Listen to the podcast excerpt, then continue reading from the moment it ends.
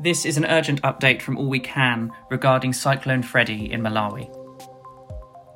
On Sunday, the 12th of March 2023, Tropical Cyclone Freddy entered the southern part of Malawi through Nsanje district after initially making landfall on the Mozambican coast on Saturday, the 11th of March 2023.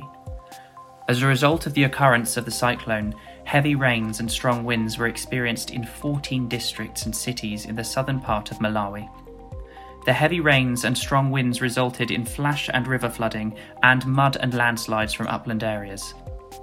Floods and landslides affected thousands of households, leading to the loss of life of 326 people, with 201 missing, 796 injured, and over 180,000 people displaced.